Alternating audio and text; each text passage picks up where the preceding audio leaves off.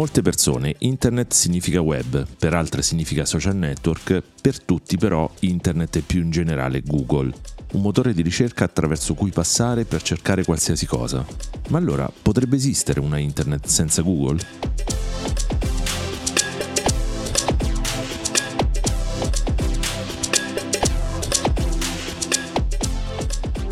Io sono Franco Aquini e quello che state ascoltando è Digitali e Marchettari, un podcast che parla di tecnologia e marketing digitale. Cosa c'entrano le due cose insieme? Per me molto, visto che rappresentano il mio lavoro e la mia passione. E se hai cliccato per ascoltarlo, forse lo sono anche per te.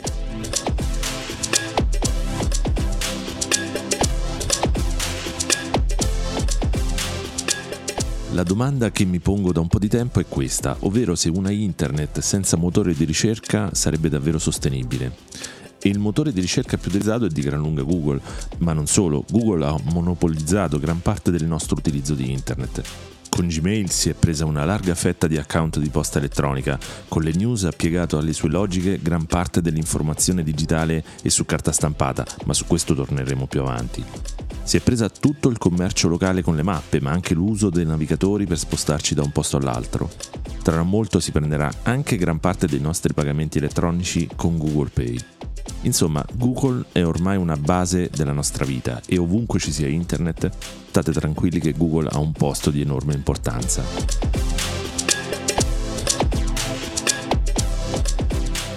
Ma cos'è alla fine internet?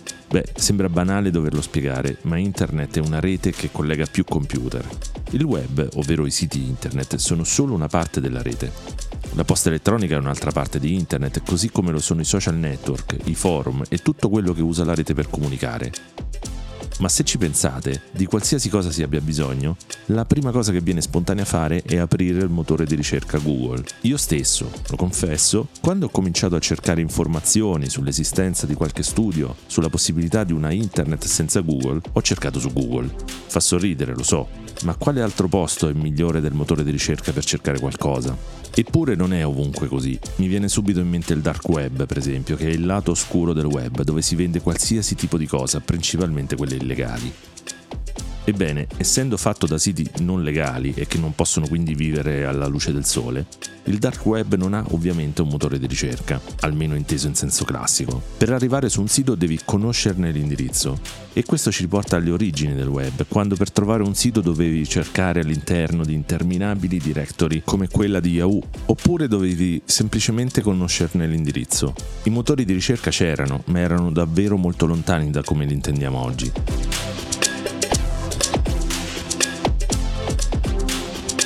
Oggi si è talmente persa la concezione dell'indirizzo di un sito web che 9 volte su 10 si scrive il dominio di un sito su Google, anche se si conosce l'indirizzo esatto. Quante volte per cercare, faccio un esempio, il meteo.it avete scritto il meteo su Google, cliccando poi sul primo risultato? Il che è assurdo se volete, ma così è. E di nuovo, nel diffondere questa cattiva abitudine, c'è lo zampino di Google che col browser web Chrome, tutto basato chiaramente su Google, ha permesso la ricerca diretta da quella che una volta era la barra dove si digitava l'indirizzo. Ma quindi, quali sono le reali alternative al motore di ricerca? Va bene, facciamo finta quindi che non esistano più i motori di ricerca. Quali sono le alternative per utilizzare internet? In effetti, a pensarci bene, sono diverse i social network innanzitutto, che funzionano da veri e propri microcosmi all'interno del quale o dei quali un utente può trovare notizie, informazioni, prodotti da acquistare, anche un sistema di messaggistica e molto altro. Pensiamo ad esempio a Facebook, ma anche a un'app di messaggistica come Telegram, che ha visto crescere a dismisura i canali tematici, fonti anche quelli di notizie, intrattenimento e vendita. Insomma, internet non è soltanto web e forse una realtà alternativa ancora esiste. Una dimostrazione? La vediamo subito con un po' di dati.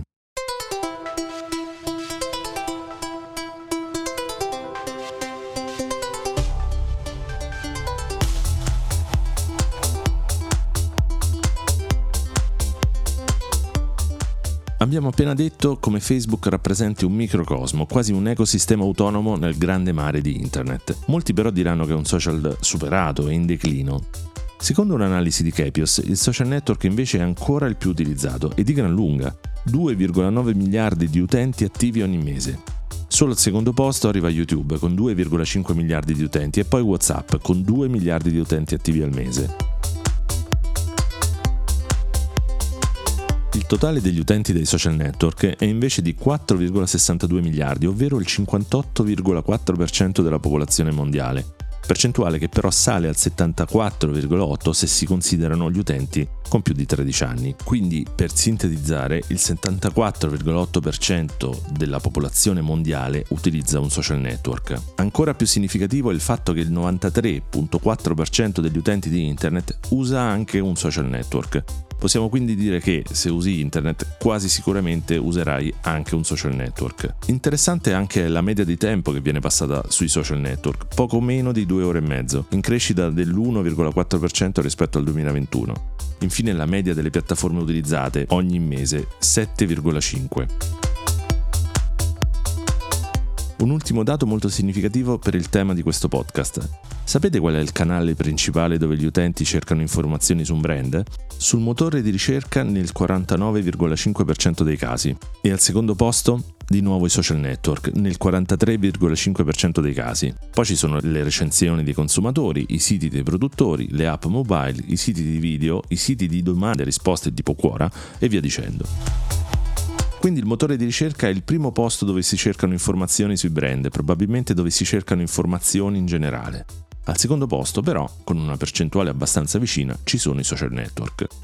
Questo fa sì che, secondo SimilarWeb, google.com sia il sito più popolare del web, ovvero che, è proprio la tesi di questa puntata di Digitali e Marchettari, Internet sia arrivata ad essere un po' troppo motore centrica, o per meglio dire Google centrica, tant'è che anche il software che usiamo per navigare nel 63,72% dei casi è Chrome, un browser fatto da, indovinate un po', Google. Mettiamoci poi che, secondo una ricerca di Pew Research Center, il 25% degli americani con i redditi più bassi usa internet esclusivamente tramite smartphone e se gli smartphone più venduti nella fascia bassa sono basati su Android, anche qui abbiamo un solido feudo controllato da Google. Attenzione, non ce l'ho con Google, stiamo ragionando su un'altra cosa, ovvero sul fatto che Internet, la rete delle reti, sia in realtà monopolizzata da un solo motore di ricerca che sta condizionando un po' troppo il nostro modo di utilizzare Internet.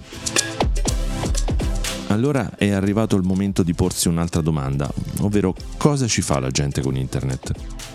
Ogni giorno ci sono più di 5 miliardi di utenti che visitano uno dei 1,9 miliardi di siti web, mandano più di 250 miliardi di mail, effettuano più di 8 miliardi di ricerche su Google, inviano tweet, scrivono post sui propri blog, guardano 7,5 miliardi di video su YouTube, caricano 90 milioni di immagini su Instagram, consultano Facebook, effettuano mezzo miliardo di chiamate con Skype e altro ancora.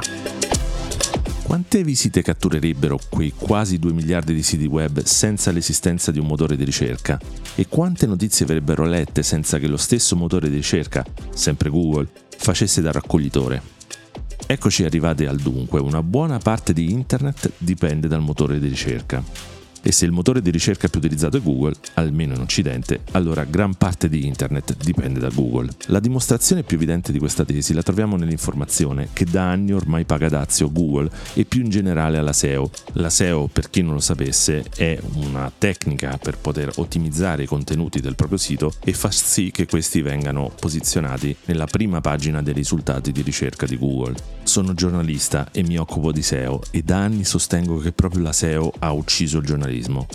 Oggi non esiste un titolo, persino sulla carta stampata, che non sia ragionato attorno a una keyword per intercettare i gusti di Google.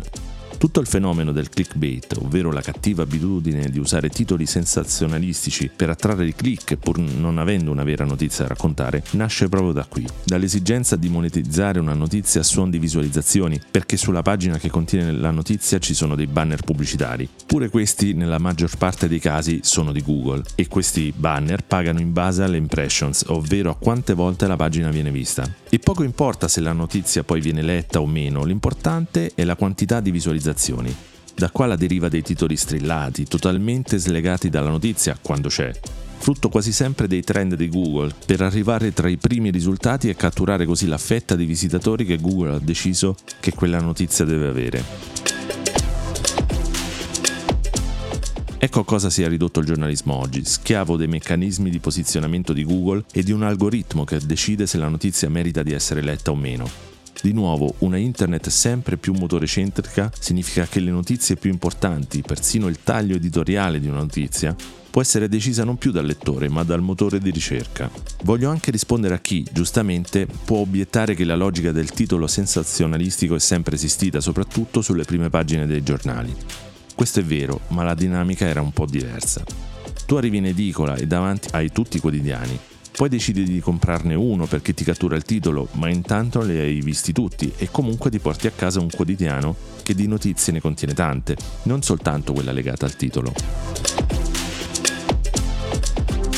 Col motore di ricerca invece leggerai una notizia che è frutto soltanto della sua selezione. In ogni caso leggerai una notizia, quella su cui hai cliccato, c'è da dire, per essere completamente onesti, che anche i social network, il cui newsfeed è stata una vera e propria rivoluzione, applica un filtro di questo genere, proponendo soltanto le notizie più virali. In questo contesto però qualcosa si può fare, indicando le principali testate delle quali si vuole ricevere tutti i ragionamenti indistintamente, da quelli che possono essere i contenuti virali o meno. Ma allora non si può semplicemente usare un altro motore di ricerca? Se il problema di cui stiamo parlando è una internet motore centrica o Google centrica, ci si potrebbe chiedere se non basta cercare un motore di ricerca alternativo. Ne esistono veramente tanti, sia settoriali che generici. Ne ricordiamo un paio molto attenti alla privacy dell'utente, che sono DuckDuckGo e l'europeo Quant, che personalmente vi consiglio di iniziare a utilizzare fin da oggi. Ma il problema non è un motore di ricerca o l'altro, piuttosto se il motore di ricerca non stia condizionando una cosa che dovrebbe essere universale come la rete se esiste, in altre parole, un modo di usare la rete che possa fare a meno del motore di ricerca, qualunque esso sia.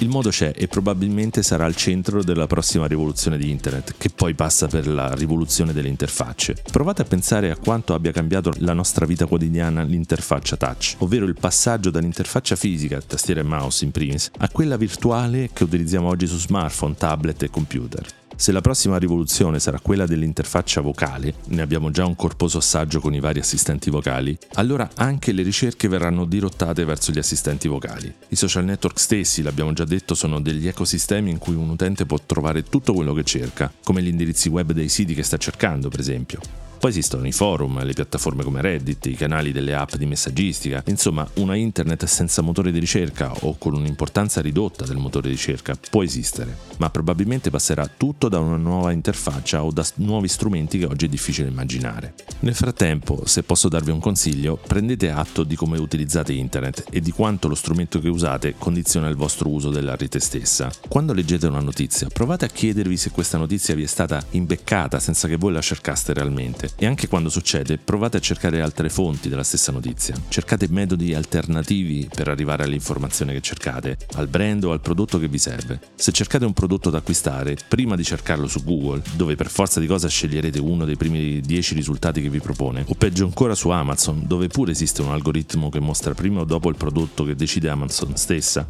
provate ad ispirarvi su Pinterest, che è il primo esempio che mi viene in mente. Insomma, cerchiamo di abbattere le barriere del motore di ricerca o di qualsiasi altro strumento che in un modo o nell'altro può condizionare le nostre scelte, siano queste legate al prodotto da acquistare o alla notizia da leggere. Gli strumenti esistono, basta usarli. Grazie anche oggi di aver ascoltato questo episodio di Digitali e Marchettari fino a qui. Fatevi sentire se lo volete con una recensione sulle piattaforme di podcast che state utilizzando o tramite un messaggio diretto, utilizzando l'indirizzo di posta aquinifranco.gmail.com o un messaggio di Telegram all'indirizzo t.me slash francoaquini.